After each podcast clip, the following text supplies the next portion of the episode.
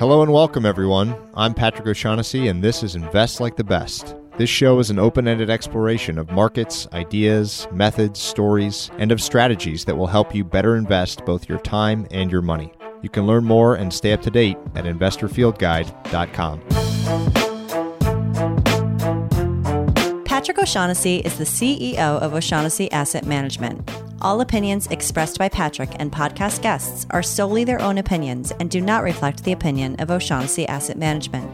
This podcast is for informational purposes only and should not be relied upon as a basis for investment decisions.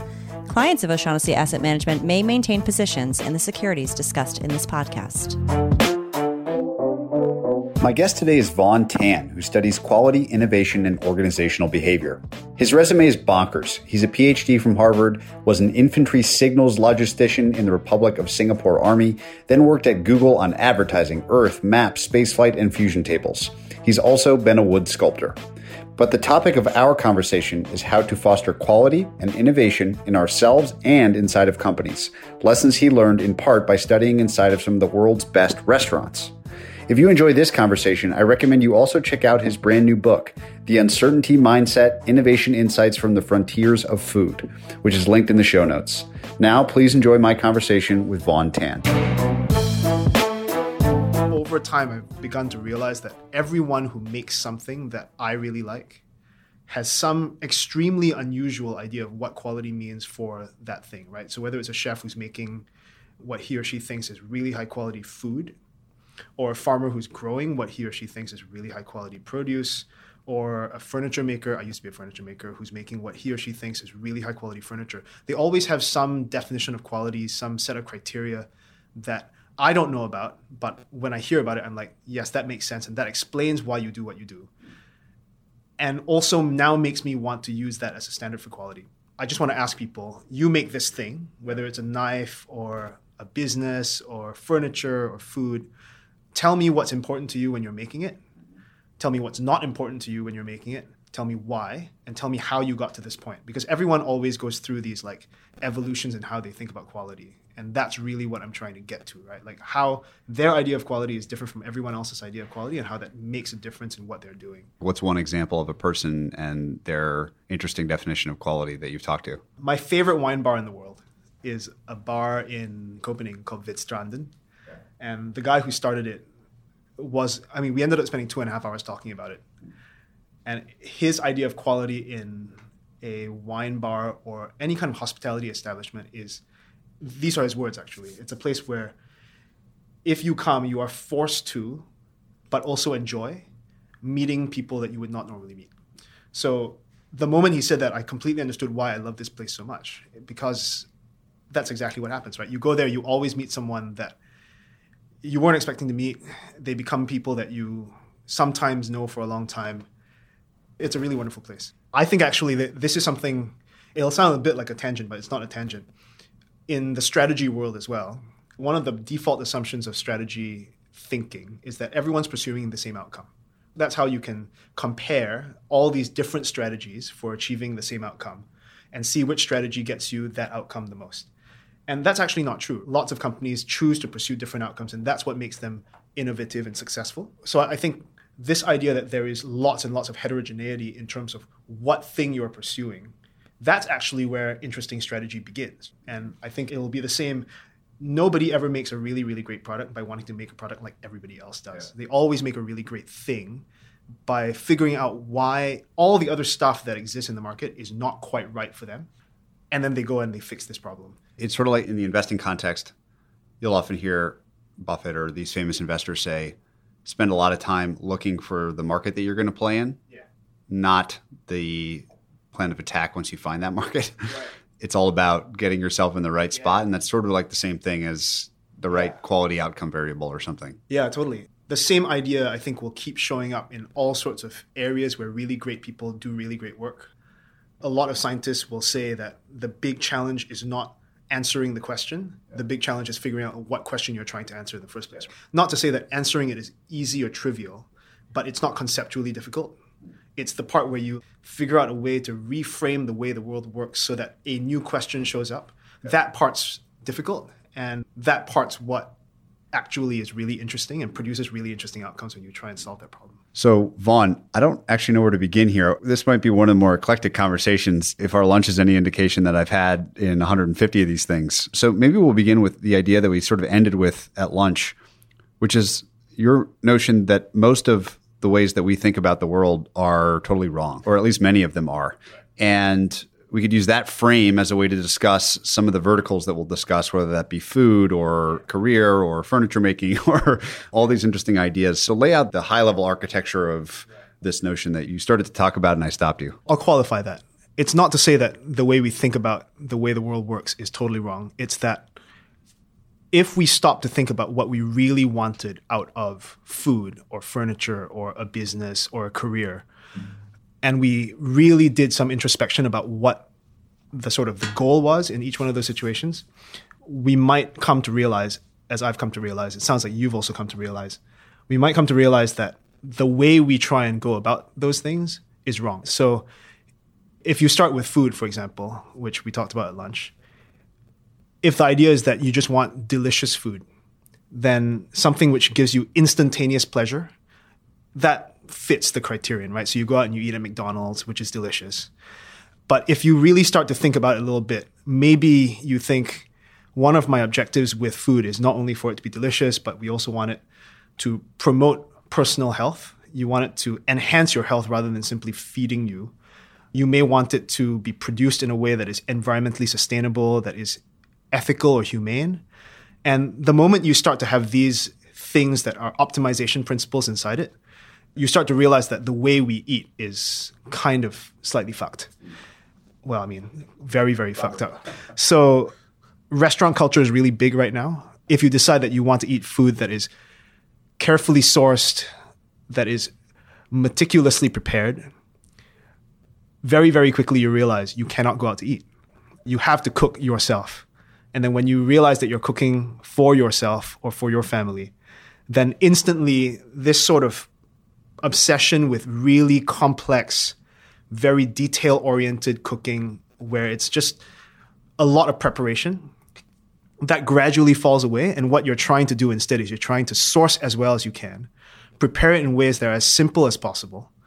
And over time, I think what happens is you also start to realize that your definition of what's delicious changes.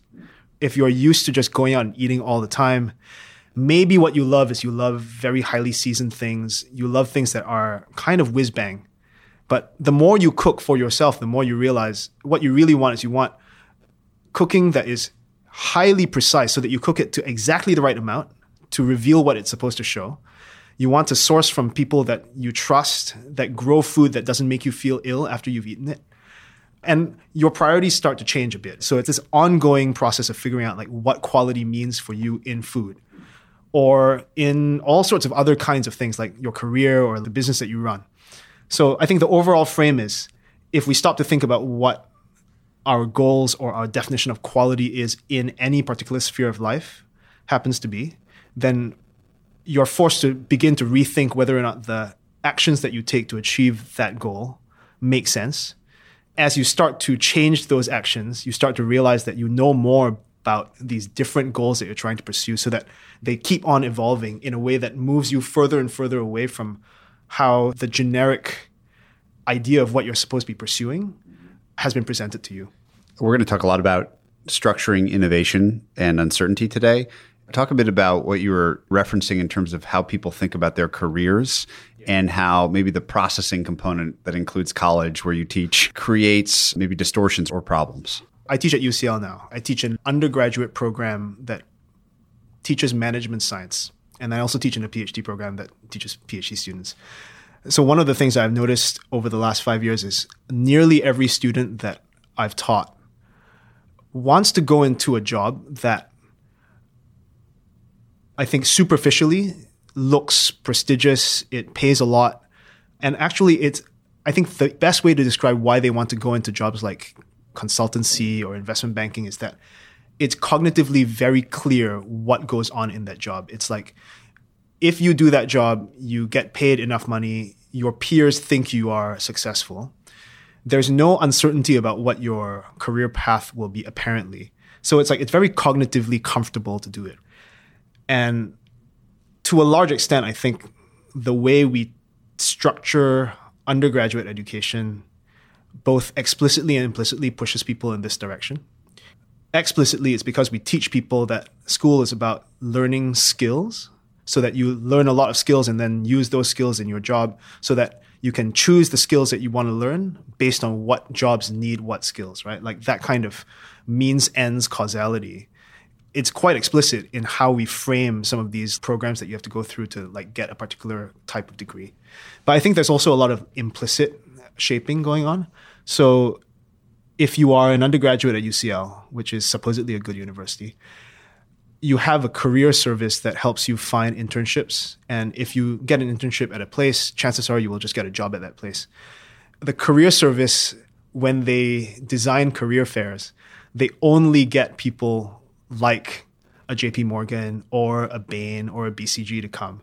So simply by a process of implicit selection of what kinds of opportunities undergraduates get exposed to, they only get exposed to a certain category of things. And it's like a self perpetuating cycle. So I don't think this is a very good thing, for sure. Can we talk a bit about this idea of uncertainty versus risk and a really great phrase that you've used, which is productive discomfort, and what those two things mean and how they interrelate? The top level difference between risk and uncertainty is that, in a sense, risk is not truly uncertainty. The best way to think about it that I've come to, it's not necessarily the right way, just the best way that I can think of it, is that we actually have to think about uncertainty in the context of certainty. When something is certain, you know almost exactly what is going to happen in the future.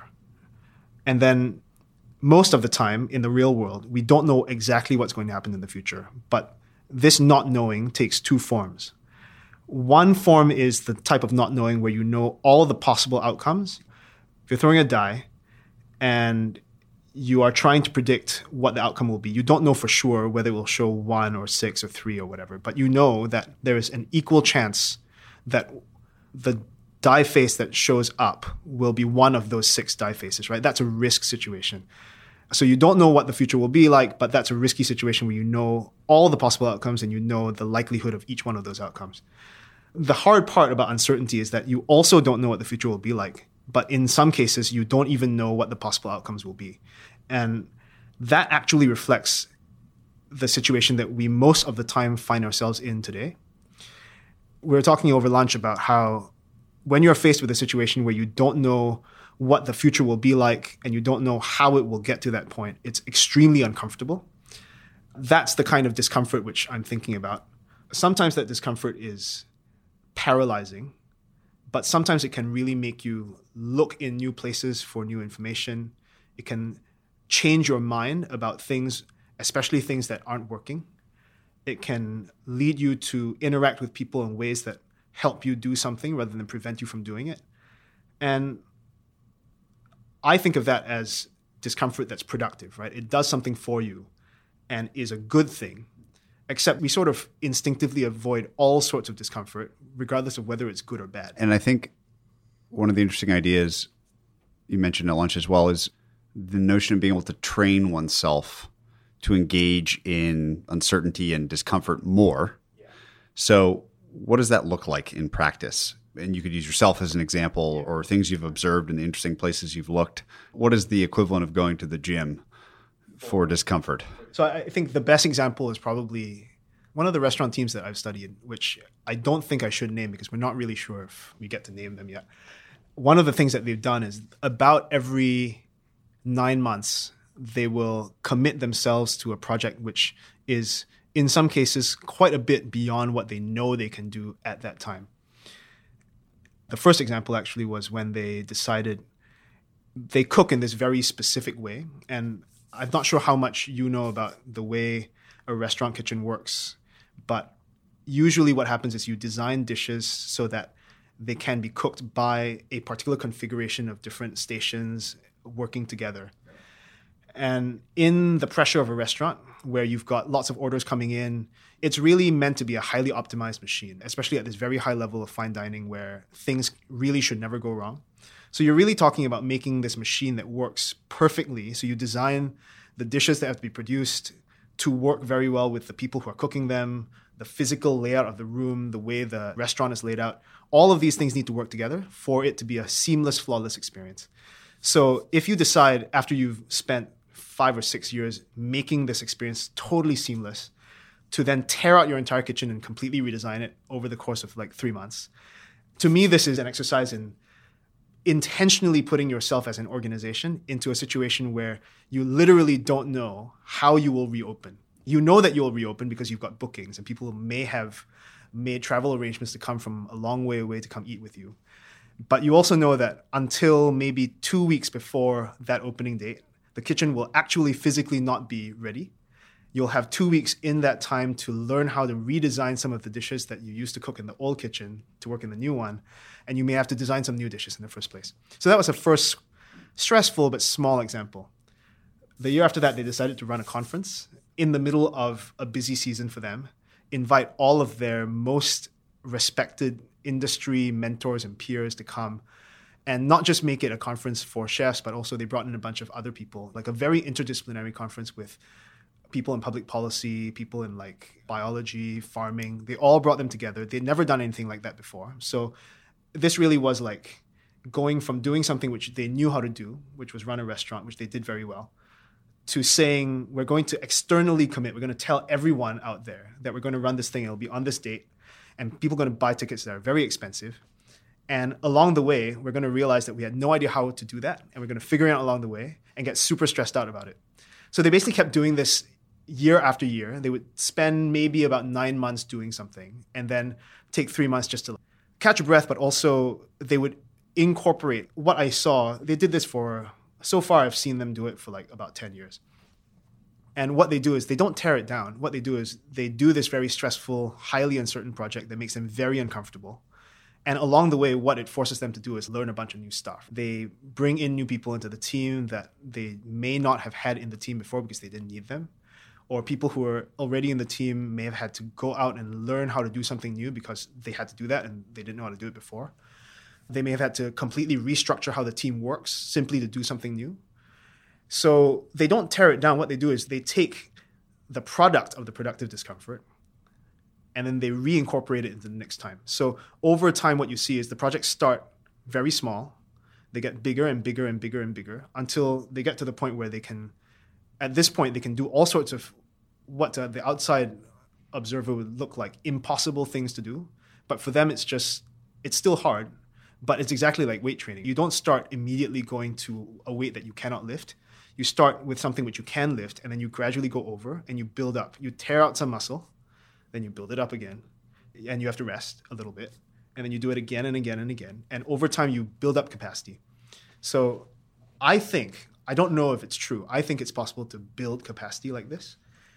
And I think as an organization, if you're trying to be an innovation organization, you actually have to do this.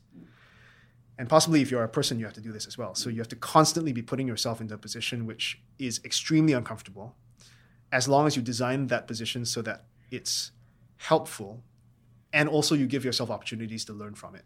So those two things need to be true. Like you cannot just say, I'm going to make myself really uncomfortable, but not create a context where that discomfort helps you do something that you want and also not give yourself the opportunity, the time to rest and learn from it. If you simply just like keep overloading an organization or a person with discomfort, over time they may be able to deal with it for a little bit, but tendons will snap, sometimes people will just leave because it's too much stress. I think it needs to be a carefully programmed thing, and we just don't really understand how to program these things yet because we don't really think about it like this. So everyone's obsessed today with innovation. This is what everybody wants. Companies which are fairly labeled innovative have tended to dominate stock market returns and things like this. There's this mythology and cult of innovation that that everyone wants a piece of. And what I think is interesting about your thinking is applying this notion of discomfort and this notion of training yeah. to innovation versus the eureka moment yeah. romantic notion of how things are discovered and building the principles of innovation into a single life or into a or into some sort of organization. So you talked a little bit about a restaurant example. We'll come back to food throughout this conversation since that's been such an interesting focus of yours.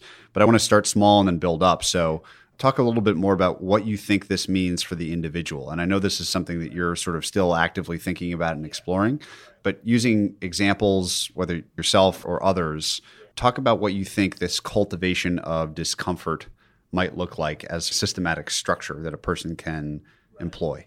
So, I think one of the things that is quite interesting, potentially, is simply thinking about how you choose what kinds of work you want to do. So there is one school of thought about how to find a career or a job which says find a job where you are really, really well qualified because that will make you easy to hire and go get that job. And to be fair, that probably is quite a good idea because if you are very qualified for it already, then you'll get hired and life will be great. The other way of thinking about it might be to say, okay, I'm really good at this. I want to get good at that, which is a different thing which you're not yet good at let me go find a job in this other thing I'm not yet good at and take a much lower position, maybe take a pay cut, and be very profoundly uncomfortable for possibly quite a long time. So I used to be a marketer at Google. And one possibility after I left was to go become a furniture maker full time. Massive pay cut, totally different hours, social context completely different. The nature of the work was fundamentally different, super uncomfortable. Probably one of the best experiences I've ever had working three months doing that. Enough time to realize not quite the right thing, but super useful. So I think you don't have to be quite as extreme as that. Right now, one thing that people use MBA programs to do is to transition from one thing to another thing as comfortably as they can. Use the two years of the MBA as a way to say, okay, I used to be X, now I can be Y as well. One way that you could implement the idea of productive discomfort in your own life is skip the MBA, maybe, and simply go take a slightly lower position in this other industry and spend those two years working up to where you would get to after you got your MBA and join directly. I don't know many people who talk a lot about doing that, and it would be really interesting to hear from people who have done it that way to compare their experiences with the people who went to business school and then went into what almost invariably is a quite carefully programmed management position that comes out of business school. That could be an interesting way to think about how you do it as an individual. But I think even if you're inside an organization already, not looking for a new job, one of the things you can do is you can self impose things that you want to do that you think make sense for your organization on your role. Most people get hired into a job scope that's like quite carefully programmed. That's what your job requisition looked like. You have to do it. I think one of the things that you can do, especially if you're already like a quite high performing employee, is you can simply say, okay, I already do all this stuff. Here's something else that I think the company needs that I can do. Let me try it. And there are some organizational contexts which make it easier to do that. So all this like percentage time. Yeah, the Google thing. Yeah, the Google thing, which if you ask anyone at Google, chances are they'll tell you that most people don't actually use that percentage time. So even if you are in an organization that says you've got 20% of your time if you're in a particular part of the organization to try something which you don't normally work on. Most people don't use it. So if you already have that facility, definitely use it, right? And even if you don't have that facility, there's so much informal ability to sort of negotiate around what your job is. Like most people are not literally fully deployed in the work that they do. So if you're not fully deployed, turn some of the bits that are not fully deployed into time that you spend learning what else you could be doing that maybe is more fulfilling for who you are, but also can be demonstrated to like benefit the organization that you're working for. So that's kind of a an intermediate step. You can do it while you're still full-time employed in a job and try and become uncomfortable with a bit of a safety net. One of the things you said earlier was in this iterative restaurant concept that they're constantly boosting their knowledge. They're incorporating the past round into the next round. And so I'm curious to ask you the same question about the two experiences you've mentioned so far, which are a marketer at Google and a furniture maker. So looking back on those two times, what were the key takeaways that you feel you could then reincorporate in other things that you do? They basically drive everything that I do. Both of them drive everything which I'm interested in doing now and for the foreseeable future. So at Google, the thing which I realized was you've got this supposedly very creative organization that's supposed to be run in an organizational way, like creative organizations should be run, right? Given lots of resources to innovate, carving off time so that people can do innovative stuff, not not worried about operational requirements. Like to be fair, this actually is true at Google. But the most interesting things I worked on at Google were things that bubbled up from below. Like you're in the Google cafeteria and someone says, "Hey, you're interested in working on like genomics, so you should meet Rebecca and you should meet Joel." And then all of a sudden, after a few months, you've got like a small team of people that are all kind of interested in doing something which is super weird for what their real day jobs are, but collectively we start a project. So this idea that you can have a bubbling up of a team that because it bubbles up is properly structured to do innovative things, that basically became the entire subject of how I thought about my PhD research. So it was from looking at all the things that were happening at Google unintentionally that I started thinking about what was going on in these restaurants as something which was systematic, just not systematic in a way that conventional management research thinks makes sense. More top down. Top down and also deterministic versus if it's bottom up, it's sometimes it's also deterministic, but in this case, bottom up means everyone who bubbles into this group potentially brings in something new, a different perspective, some new knowledge. And it's the fact that all of these different perspectives that you couldn't really have pre programmed are talking to each other and having to negotiate with each other. That's what allows that group of people that you couldn't have anticipated the composition of. That's what allows that group of people to come up with interesting stuff. Yeah. So that's the Google thing. And I don't regret that time at all. I probably wish I had the courage to leave earlier, but I don't regret it. And then the furniture thing, I mean, that's the place where I met all these people who had completely different ideas of what quality was, but they were all supposedly making furniture, right? So that was the first time I not really consciously saw people who were making a chair. And as they were talking through the process of designing this chair, like what material they're going to use, how they're going to build it, what the design is going to look like, they all had completely different ideas of what a chair is supposed to be good for. So there's this one guy who, to his credit, he's a great technician. So his chairs I'm not going to say who he is, but I don't like the way his chairs look, nor how they feel. But it would be hard to find someone to make a more technically challenging chair than that. And for that reason, they're quite cool. There's another person who doesn't care what the chair looks like, but cares a lot about the ergonomics of the chair. So I love his chairs, but I don't like how they look. There's another person who cares a lot about construction. So those chairs are like meticulously constructed, but they're very simple. I actually quite like them, but they're not comfortable. But the thing is, for each one of them, they all have a very clearly understood, even if they cannot necessarily clearly talk about it, idea of what quality means for them in this thing. And that's part of what makes an organization's products super distinctive. If you think about why people buy Apple hardware, it's because Apple hardware historically has always felt Apple even if it was brand new.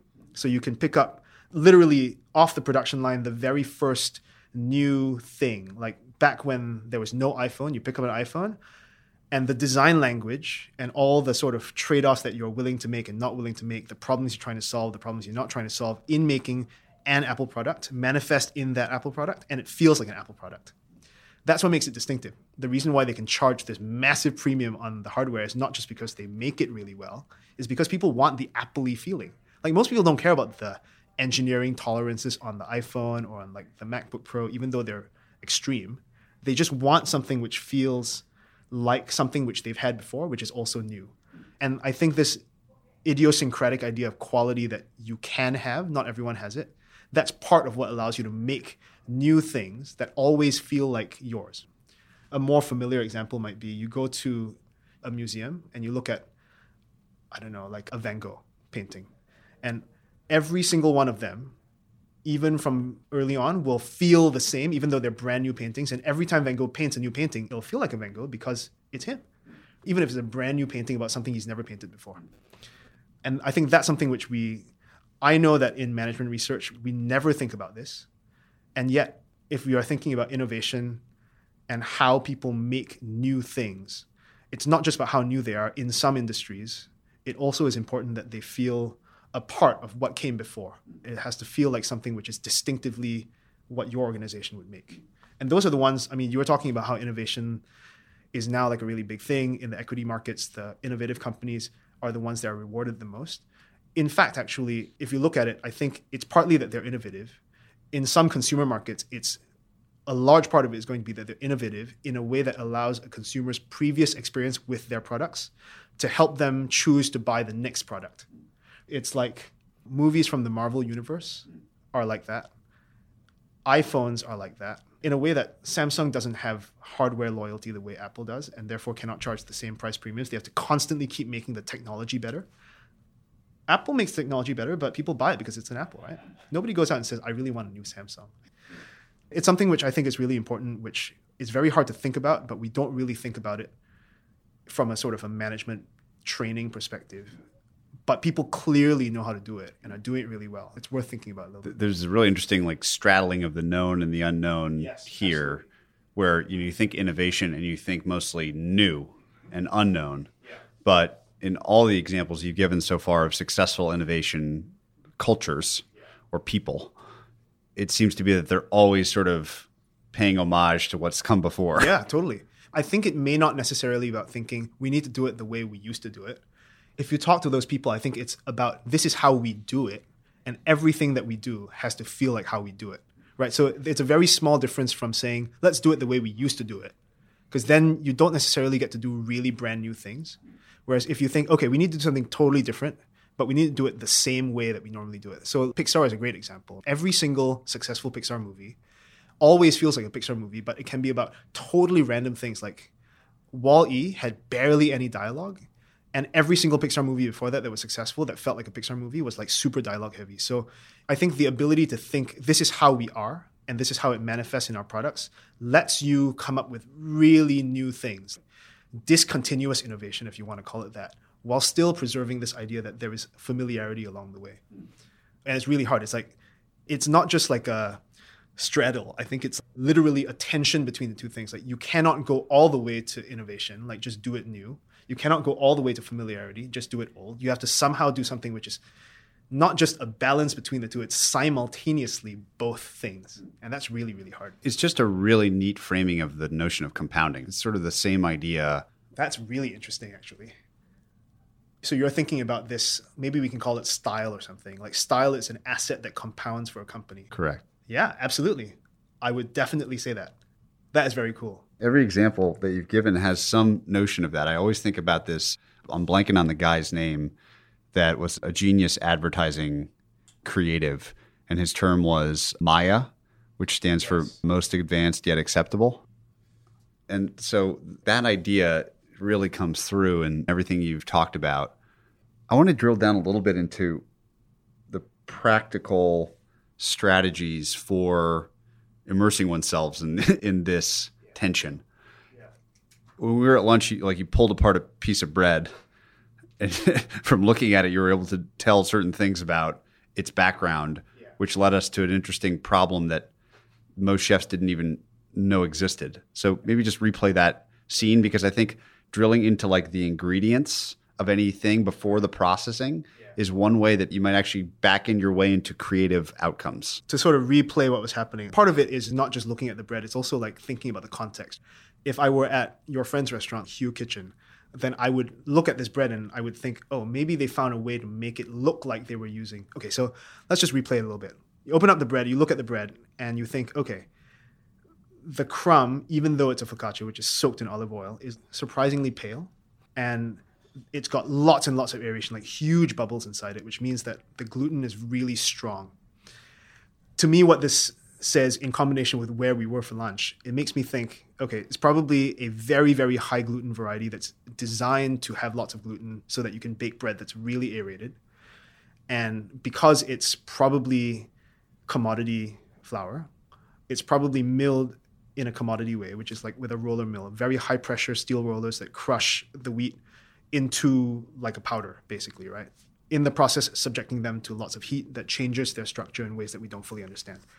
So, by looking at the bread, like how it looks, its structure, its color, and also very importantly, where we are, you can sort of guess. I'm not sure, pretty sure, that it's a kind of wheat that I normally wouldn't want to eat which is young, which is new. it's young in the history of the world and it makes a bunch of trade-offs implicitly I won't say most chefs, even though I think this is true. Like, we'll give everyone the benefit of the doubt. Most people generally don't get a chance to be exposed to a context or information that makes them think really deeply about what things they put into their bodies. If you use, for example, deodorant, you are probably spraying a whole bunch of stuff on you that doesn't get rid of it. So it's not truly a deodorant. What it is is it's an odor masker. In order to get it out of a spray can onto you, there's like all these propellants, which used to be horrible, chlorofluorocarbons. And the things themselves, we're, we're basically spraying volatile organic compounds on yourself. Some of them are okay, some of them we don't really know about. But when you choose to do that, you don't really think about what you're putting on yourself and that actually applies completely to what we put into ourselves as well. So most people look at bread and if it's not in a plastic bag at a supermarket, if it's been made by someone, they're thinking, oh, this must be like carefully made bread. And in many cases, it actually is carefully made bread. But if you go one step beyond the person who's making it out of ingredients to look at what the ingredients are, it's often really, really very difficult to figure out what's in the ingredients themselves. You can say with complete honesty on the bag, this is wheat but how was this wheat processed? Was it a stone mill or a roller mill? We don't know. How was the wheat grown? You don't have to say anything about how you grow it as long as you use permitted herbicides, fungicides, pesticides, permitted additives in the entire process. And so, because we don't have to say anything about it, we don't generally know that stuff has a lot of shit in it. I love drinking natural wine. I hate that phrase, but it basically means wine that has had as little put into it in the vineyard or in the cellar as possible.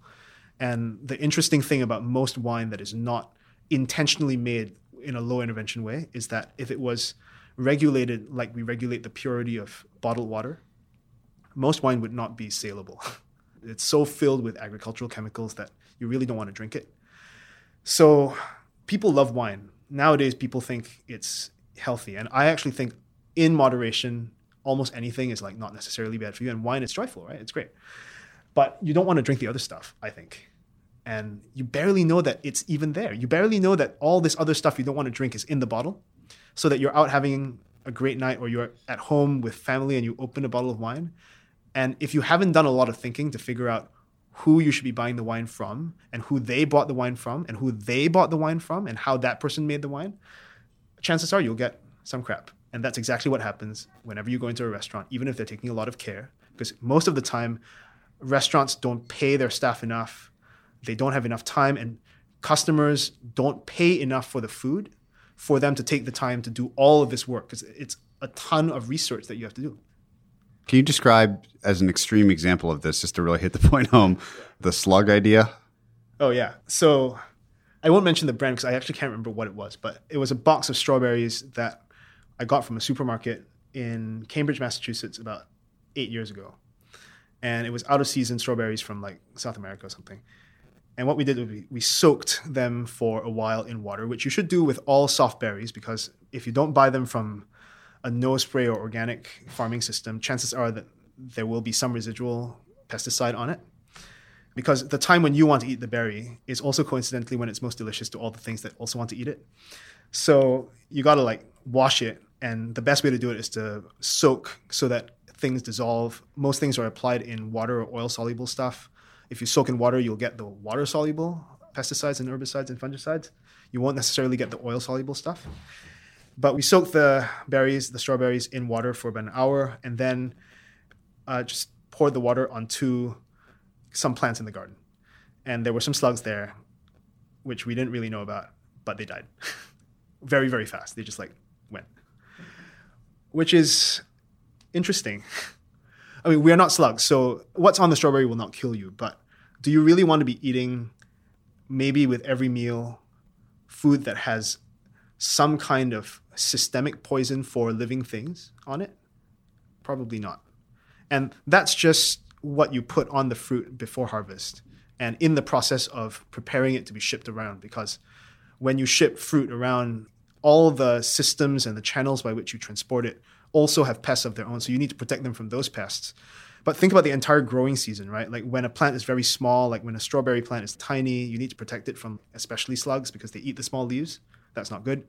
So you have to spray it once, unless you've got someone who's going through farming without chemicals and picking slugs off by hand or doing some other thing which is more laborious, more time consuming, more expensive on their time that allows them to put less crap into the food. If they're not doing that, there will be crap in the food. So you got to think about all of these different steps. The cost of cheap food is paid in the food itself and also in the people who work on it. So the people who work in these like industrial farms, they get exposed to agri chemicals all the time and they often have chronic health problems. As the end consumer in a regulated system, you're probably not going to experience that. But you are still eating every day if you choose not to buy food that's properly grown. You're still eating a tiny amount all the time. And over many days and many years, some of those things we think build up inside you. So we're not quite the slug, but we could be. Hmm. So the reason I asked the question is maybe as trying to build some sort of strategy for applying this innovation framework. Before we round out that idea, I realize that we're 40 minutes in and, and we haven't talked about the actual research project itself surrounding restaurants, what it was, why you engaged in it, and you mentioned the original example of the one restaurant as one example of a sort of cycle of innovation. But what were you trying to learn from observing all these interesting restaurants and R&D divisions sort of within the restaurants. And looking back this is probably something you're still doing but but looking back from this point to history what do you think the most interesting lessons gleaned from your experiences have been?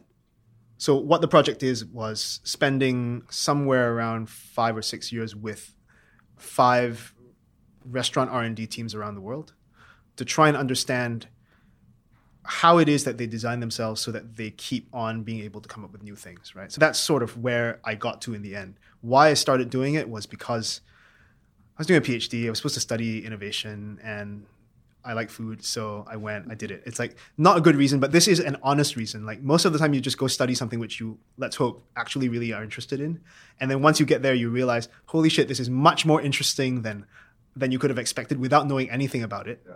So you go there and then you realize why you're there, which is what happened to me. I think what I've learned from it is actually something which I found very counterintuitive from a conventional perspective. I was trained as a conventional management academic or whatever. And most of that is about how one of the big, often very implicit, it's a subtext for a lot of management strategy, management best practice is get rid of as much of the uncertainty as possible. De-risk, de-risk, de-risk, or take risk very seriously. Like so if you're an investor, you look for risk that you have asymmetry on, right?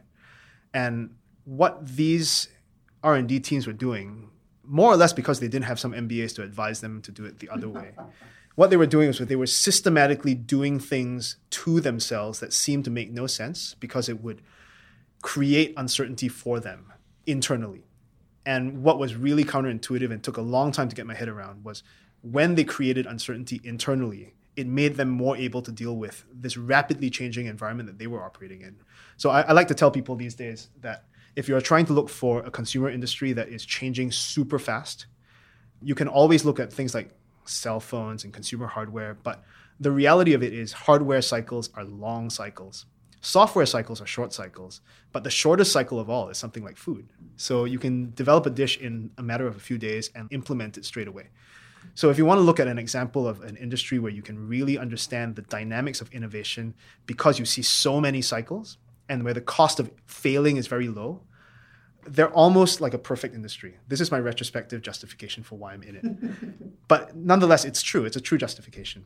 So these R&D teams basically created hiring processes that forced new potential members to be in a situation for often a prolonged period of time where they would have no clear or confirmed idea of what their role was. And so they'd be forced to spend all this time doing what I was suggesting before, trying to figure out what they could do that they were good at, that their team that they were trying to join also wanted, right? Because that's the obvious way to become the new employee. You show up and they're like, okay, you got to do these things, but about half of your time, we don't really know what we need you to do. You figure it out.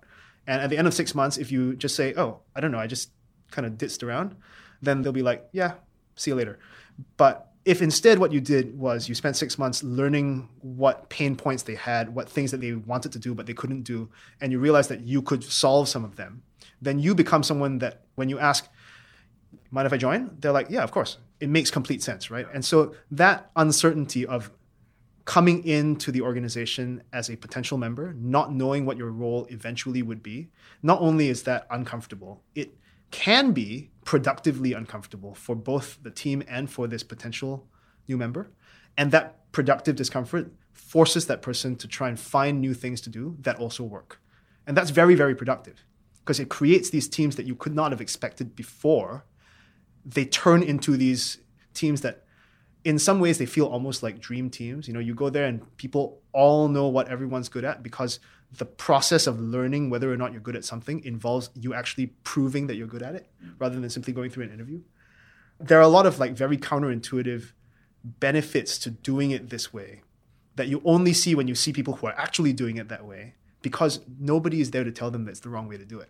How is that imposed? So you already talked about Google, the most famous company in the world, for having some sort of literal structure, 20% of your time call it experimental time in the restaurant context or in other organizations.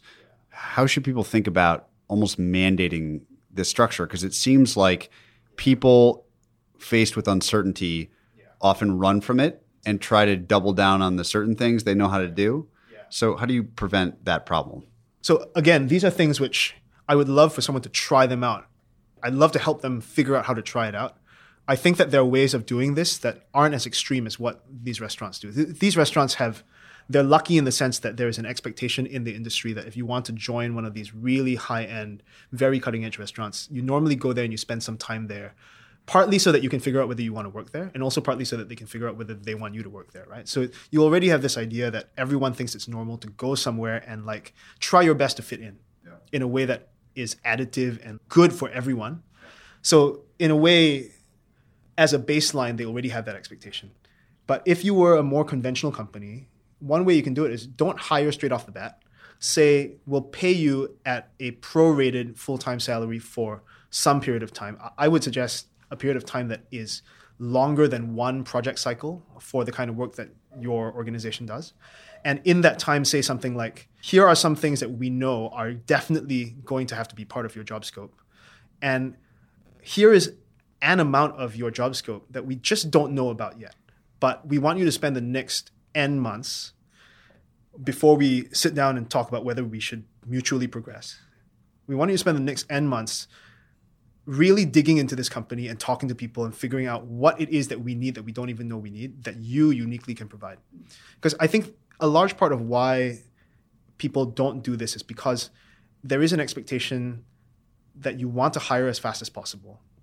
And the way most hiring is done is a very intense but very short filtering period where you screen CVs and then you bring successful CV screen people in for an interview and then you convert them to full time. Especially for the most important jobs, that's usually what you do. Most people who come into important, highly uncertain jobs like running the innovation team or being senior management, they don't come in on like temporary arrangements. But I think maybe they should because that's how you learn whether or not that person is not only correct for you in the ways that you expected, but also correct for you in ways that you didn't expect that are going to bring your company in interesting new directions. So you could do that for senior people, but you could definitely also do that for like junior people. And maybe this would be a way that you would find really interesting things that you didn't expect junior people to be able to do for you. If you already have something like an internship program where you bring people in for three months and pay them basically a full time salary anyway, but you fully program what their job scope is, you're completely wasting this opportunity. So, law firms, consulting companies, investment banks that do summer internships that don't do part of that intern's role being unknown and explicitly for the intern to go out and find something to do, they're missing an opportunity, I think. I don't think it would even need to be super profound, like 50% of your role is like unknown or provisional. It could be like 10% of your role. Take like an afternoon every week. That's what it would be. Like an afternoon every week is 10% of your role. And go out and like talk to people about what things we're trying to do that we can't do yet and figure out whether you can do them.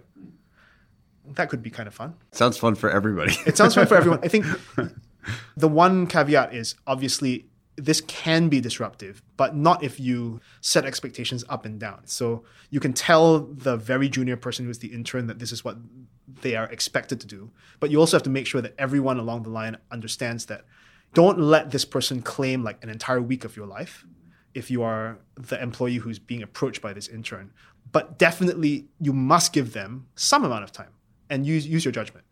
So a little bit of discretion, I think, on both ends of the equation is essential. But there are definitely things you can do to retrofit an existing way of getting people into an organization or hiring people so that you can learn what they can do and give them a setting in which they can figure out what you need that they can provide. A small like anecdote from my own experience which corroborates two of your ideas at once. One being give them this time, but also the second being don't have it be complete unknown and uncertainty, tether it to the known in some ways. So we've got this thing we call the Research Partners Program, which we're a quantitative investment firm. We effectively give our pride and joy, our core data set, to carefully selected but very eclectic global researchers. And originally, the idea was to give them just an open sandbox and have it be like an internship where 100% of the time is unstructured. Right. It's like, do whatever you want and talk to us however often you want to. And what we found very quickly was that the best results came when there was a very clean mix of completely open search time with like very normal interactive like project based time working with our actual full-time team. And that happened very organically right? Like we just didn't know what to expect. Sure. and it has coalesced around most of the productivity coming from some mix of those two things. Yeah. so it really does i think work that way. It's just very hard to set up structures where people are expensive so some portion of your cost is being allocated to total uncertainty. That's yeah. very hard for managers to bite off, I think. Yeah, absolutely. It's a long-term payoff thing. It's a long-term payoff, but I think also another way to think about it is if you hire someone who's wrong, it's also much harder to directly quantify the cost of that person to your organization for being the wrong fit, right? Especially someone senior who's wrong can be absolutely disastrous. So another way of thinking about it that maybe makes it more palatable is not let's spend all this time because it's a sunk cost that you need to have. It's a way of avoiding an even larger cost from bringing someone into a position and like setting the expectation both from incumbents as well as this new person that they will be full-time permanent when it will take them about the same amount of time that you would have them temporary to figure out that they're really the wrong person. And then there are all sorts of social pressures that prevent someone from leaving after six months. So they end up staying for a year, a year and a half, by which time they're bedded in and then there are all sorts of problems with that. This is the the false positive and the false negative of hiring. Both of them are really expensive. You don't want to have a false negative and not hire someone you should have hired. At the same time, if you accidentally hire someone that you really shouldn't have hired, both of them are super expensive. And the trial period gets rid of both of them. It doesn't get rid of them, but it significantly reduces the false positive problem. And it gives you the ability to take a flyer on someone who might be if you were hiring straight off the bat might be a instant no. But if you only have to like get them for three months and you pay them like a prorated annual salary for three months and then they turn out to be amazing rock stars for completely unexpected reasons because the environment changed or they found something that they needed to do in the company that's like a false negative completely averted which is also a major asset. I think the one thing which i also might say at the risk of being in politics is it will be very hard to do this with a conventional HR organization.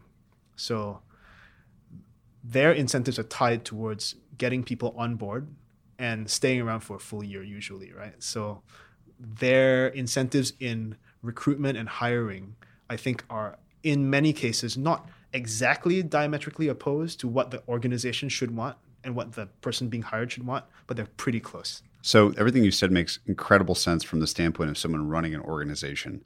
What about from the standpoint of the prospective employee? Yeah. I think it's clear why there are some positives, like talented people yeah.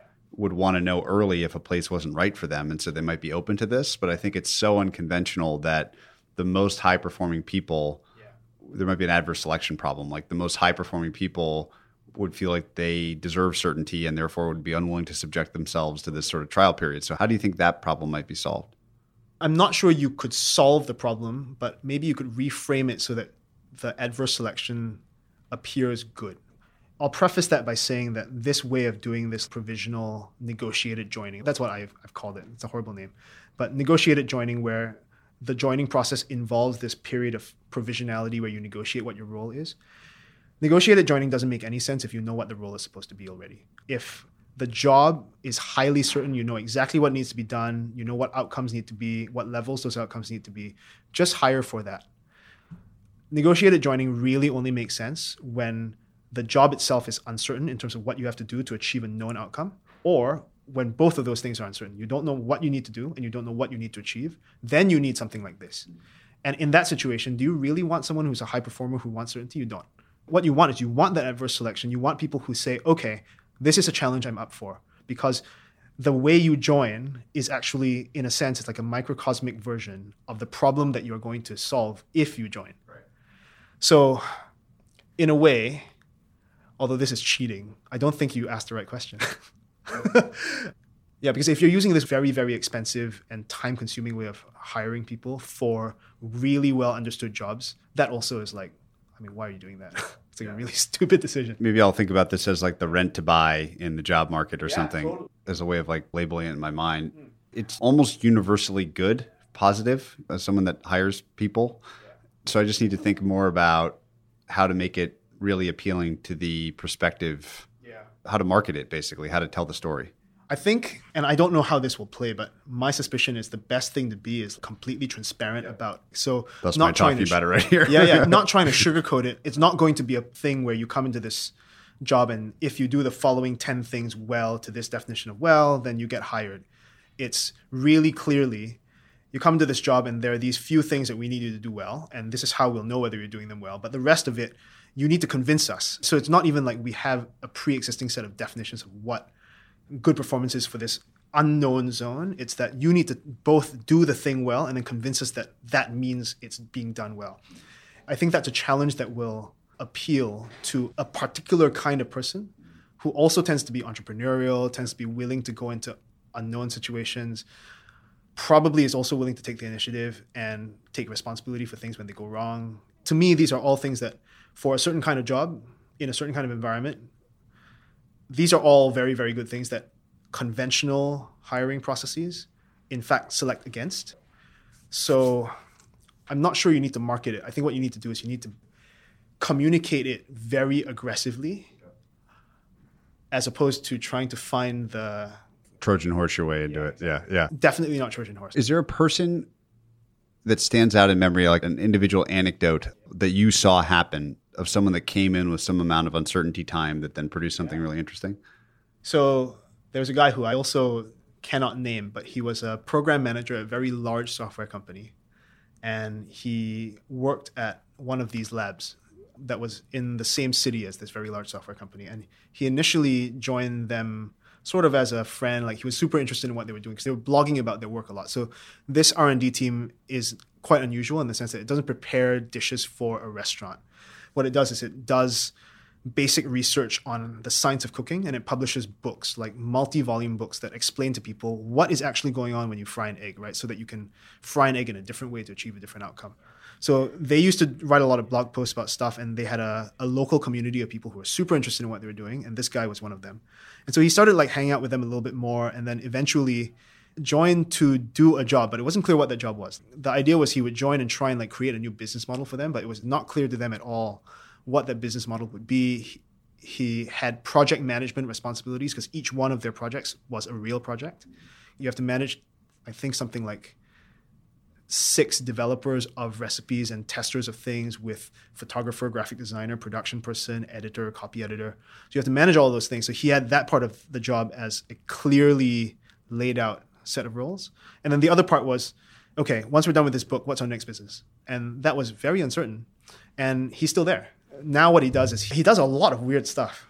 He builds equipment to photograph things that are not normally photographable. He's helped them set up two independent businesses that are derivatives based on IP that was generated from the original projects that they got famous from. I've asked him before and he says it's great.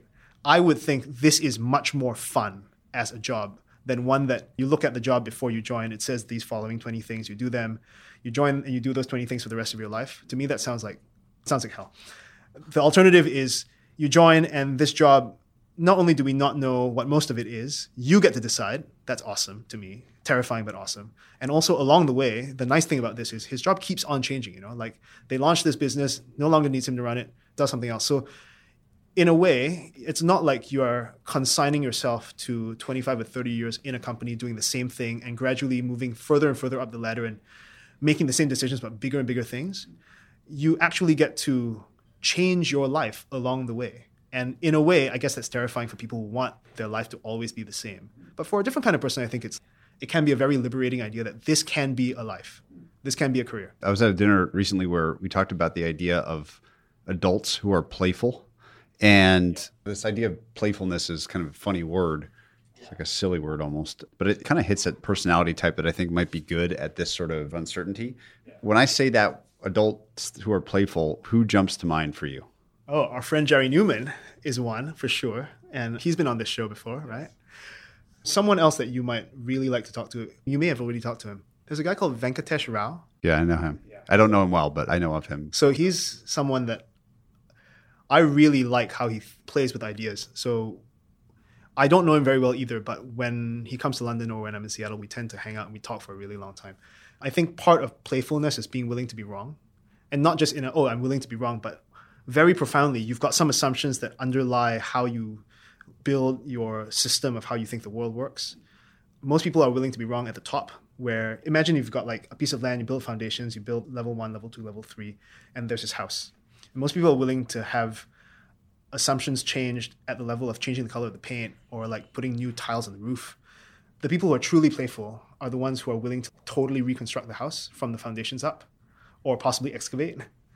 And that's really neat one of the things that came out of that conversation we were having at this dinner was at least a lot of people who are playful are also very good at understanding like the box in which they're operating such that they may be able to take one of the lines of the box and yeah, sort of yeah, wave it absolutely. And kind of harkens back to your point about knowing the ingredients yes. and where they come from and the deep underlying structures of the world in which one's operating yeah. the most playful people or the people that appear to be most enjoyable to be around tend to know like the base root level, the foundation level stuff really, really well, which maybe doesn't seem like a prerequisite of playfulness, but I think it really is.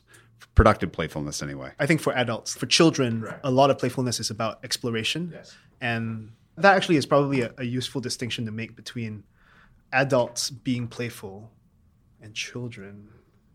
So I think the idea that you need to understand the game you're playing so that you can start to mess with it. mess with it is something that you see again and again in improvisational art forms and things. The people who can really play, literally, like music or basketball or something, all of the instincts for doing normal things have to become totally instinctual so that you can leave a lot of cognitive energy for for spinning just nearly out of control but not quite.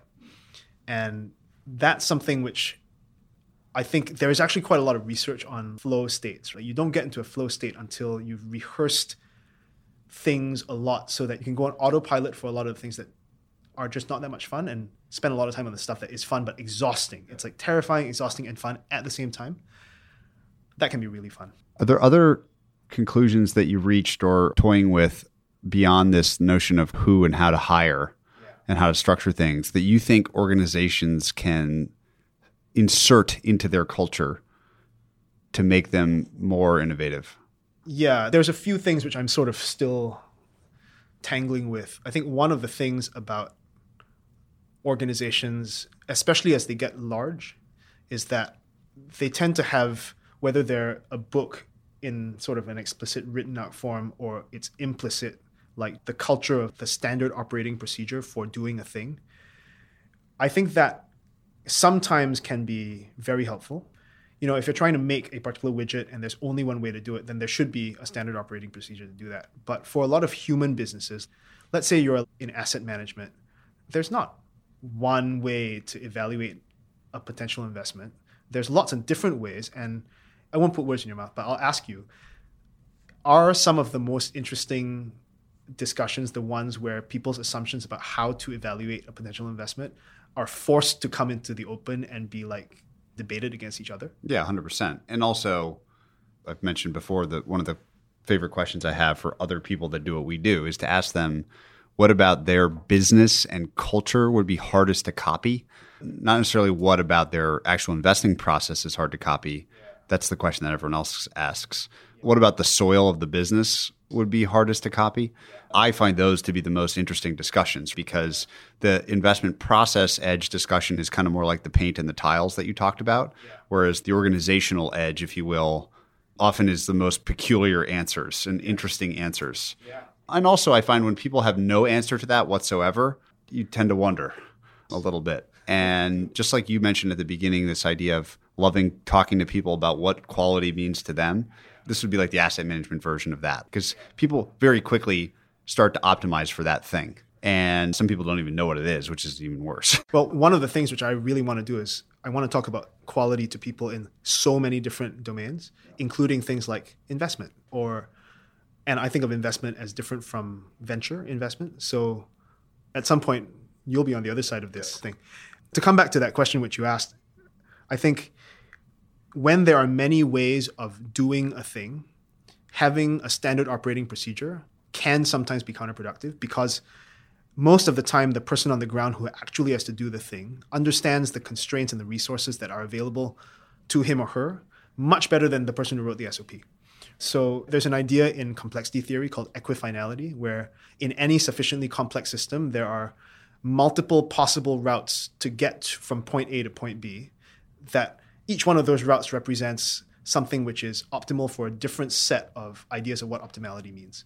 Some of them will obviously not be optimal at all, but the fact that you can have so many different ways of getting from point A to point B means that if you understand clearly what you're trying to trade off and what you're not trying to trade off, you can choose the right path as long as you have the freedom to do it. So, one of the things that as an organization, especially a large one, I think there is an idea that best practices of what organizations should be doing, you need to codify them so that you can communicate them to everyone who has to use them. And what that does is it prevents people who are genuinely, most people are very creative. You know, you give them something that they have to do, you give them some resources and some constraints, and let them go. Especially if you hired carefully and you created an environment in which you can trust and people feel trusted to do the right thing. It's often, I think, you could create a situation where it's better to not have an SOP so that they just use their discretion to do something that works better than what the SOP would have done and often produces a result that is better for the organization and sometimes also better for the customer. Right. So I think I forget which hotel chain it is, but I think maybe it's like Ritz Carlton that does it. They give every customer facing employee a level below which I think it's a financial level below which authorization does not need to be given for them to do something for the customer. So no SOP about what you do to make this customer happy if they ask for it. But if it if it's below this amount, yeah, just go ahead and do it. So supposedly it works really well. I've been meaning to follow up. This is sort of like an apocryphal story that I think is true, yeah. or someone does it. Maybe it's not Ritz Carlton, but I suspect that it actually gets used. Usually, the things that make you really happy as a customer are things that are really, really cheap to do. And as long as the employee who is interacting with you at that moment in time knows that there are no repercussions from doing it, often they'll just do it because it's not hard for them to do either, right? Yeah.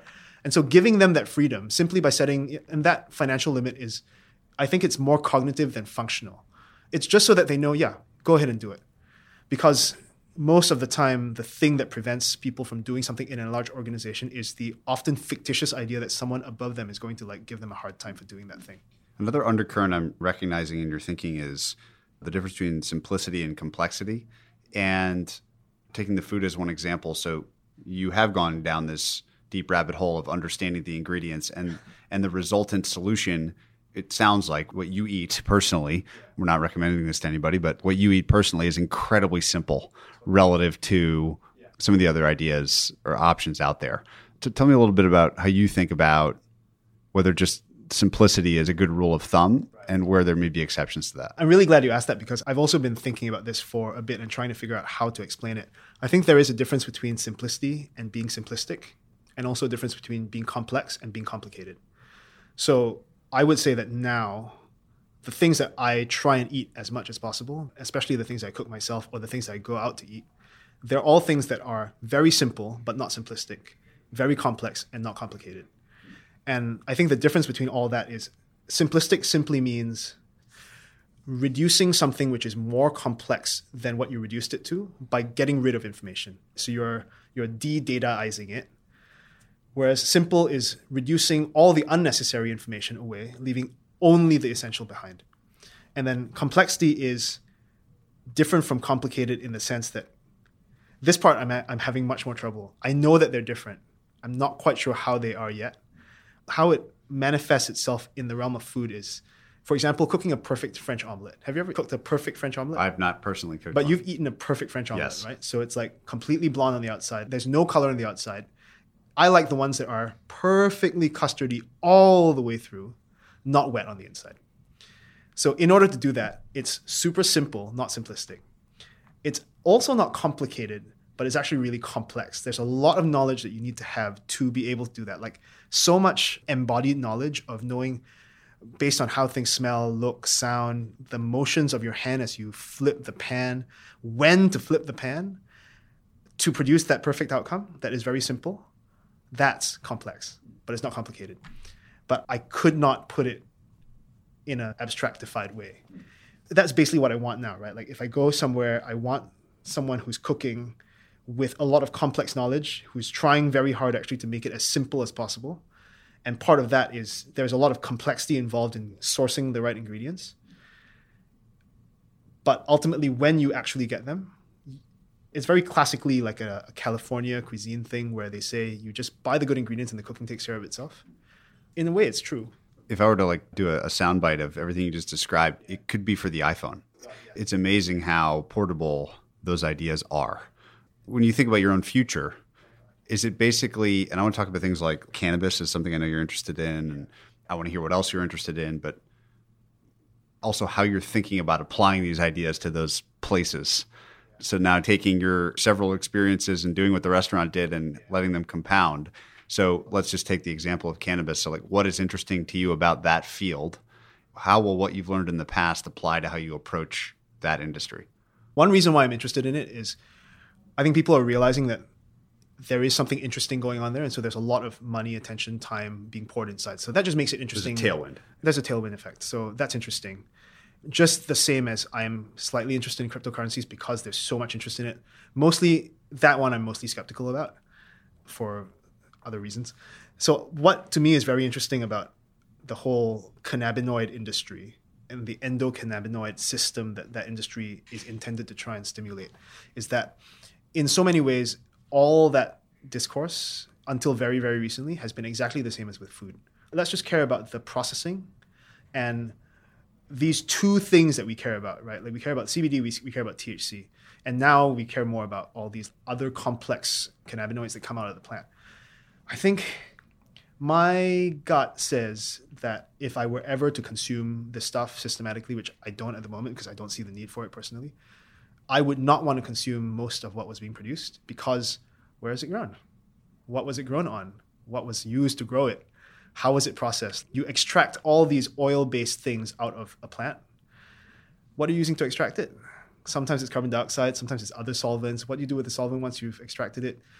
Most people that sell you the products will have no idea most people who work at the companies that make the products that are sold to you also have no idea. You have to usually talk to someone who's like the chief production officer, the chief science officer before they'll start to tell you what solvents are used, how they remove them from the final product.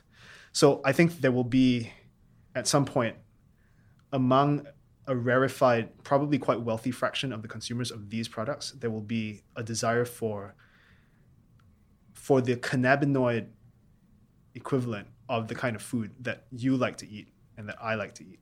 And that will initially start with the processing phase, which is what we also started with with food, and then we'll move backwards into the growing phase. Like we'll also start to see, I think, a desire to consume whole plants, not extracts, and whole plants that are from old varieties, not new bred ones.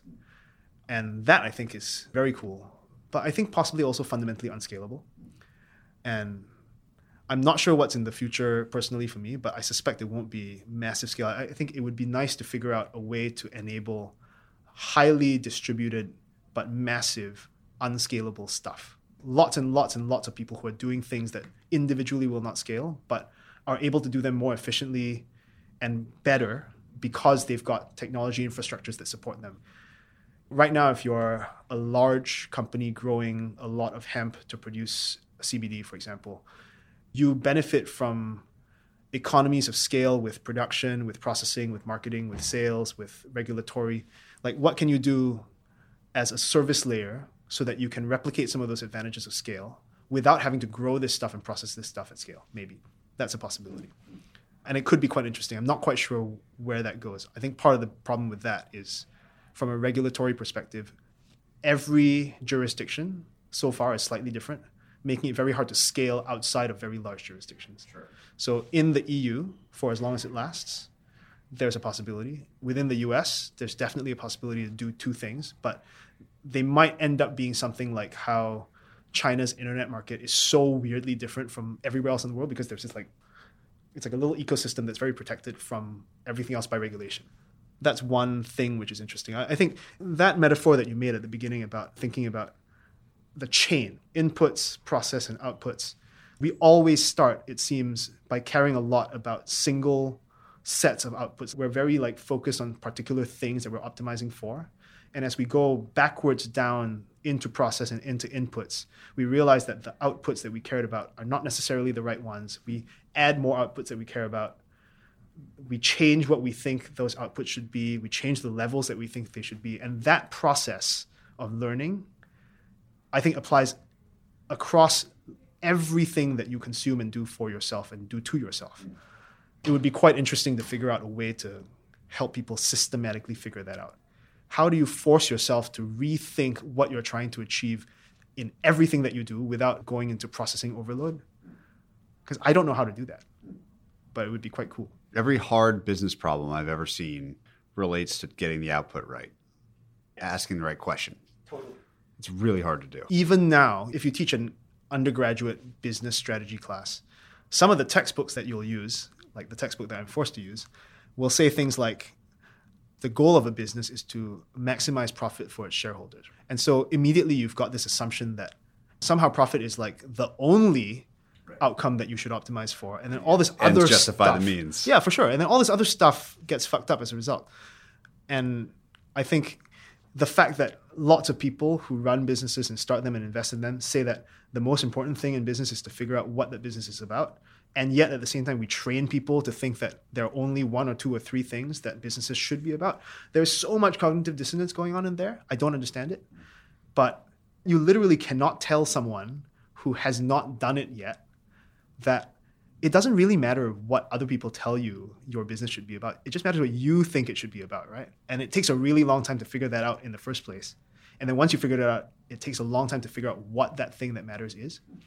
And I think to come back to something we started this whole conversation talking about, the businesses that seem to do the best things and make the stuff that I like, maybe you like, and also where the people who run the businesses are, they're not just making money from it, but they're satisfied with the business itself. They're the ones who have either accidentally or intentionally done this thinking and it's taken them a long time. Like they may have failed at businesses before because they didn't understand what they wanted out of the business and then after failing a long time or working at a lot of companies that felt like they might be the right thing but aren't, they eventually get to the point where, okay, you know what? Now I think I sort of know.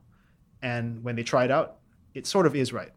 It's also amazing how often companies that do this well end up being really successful despite it seeming ridiculous that they might be. So the one that comes to mind right now yeah. is Superhuman, this new email client. So I actually haven't used Superhuman. I've seen other people use it. It sits on top of Gmail. And I think it's thirty dollars per month. Right. It's a SaaS business, so no one pays anything for email. Like the whole world has email for free, and the simple proposition that you would charge someone thirty dollars a month for their email app is ridiculous on the face of it. But because they are optimizing, in my understanding, for things like Inbox Zero, for sort of power users of email, and they have this incredible commitment to design and like some of the things that people have shown me are just gorgeous. I don't know how else to put it. Like they're just so well conceived based on this very different outcome variable. People are willing to pay. I think always back to Andy Rachleff, who was on the podcast a long, long time ago, and his kind of four by four matrix. Like you need to be against the crowd and right to be successful in business and investing. And the best way to maybe the summary of our conversation today is that the best way to be against the crowd is focus on this like what does quality mean and spend an enormous amount of time on that problem. Absolutely. That is probably the single most important thing that you could take away from this as a way of thinking about how you take action generally about anything. Yeah. And if there's one thing I would add to that, it would be that especially when things are changing in ways that you cannot really predict, the best way to do that is to keep an open mind, right? It sounds so simple, but keeping an open mind simply means being willing to like if there is evidence to support doing this, to like tear away the foundations of everything you've built up cognitively to build a new thing. If you are able to keep on doing that, then over time it gets easier and easier to do it, and you are much more adaptive as things change around you than people who have spent their entire lives building very, very, very strong foundations that kind of hold up against minor changes in the environment until the change becomes really, really big and then they're fucked. My closing question for everybody is for the kindest thing that anyone's ever done for you. The most recent kindest thing that anyone's done for me was a really big one. It was to read an entire manuscript of something and tell me what was really, really fundamentally wrong with it. and I can't say who that person is, but it was very important. I think it was especially kind because of the way they were able to explain what was wrong with it. I think it was probably very hard for them to do that. Cool. This has been eclectic as hell, as I said it would be at the beginning. And I'm sure that there's tons that we didn't get to that people would find fascinating. So maybe we'll do it again soon. Yeah, I hope so. Thanks, Thanks Hey everyone, Patrick here again. To find more episodes of Invest Like the Best, go to investorfieldguide.com forward slash podcast. If you're a book lover, you can also sign up for my book club at investorfieldguide.com forward slash book club. After you sign up, you'll receive a full investor curriculum right away and then three to four suggestions of new books every month. You can also follow me on Twitter at Patrick underscore Oshag, O S H A G. If you enjoy the show, please leave a quick review for us on iTunes, which will help more people discover Invest Like the Best. Thanks so much for listening.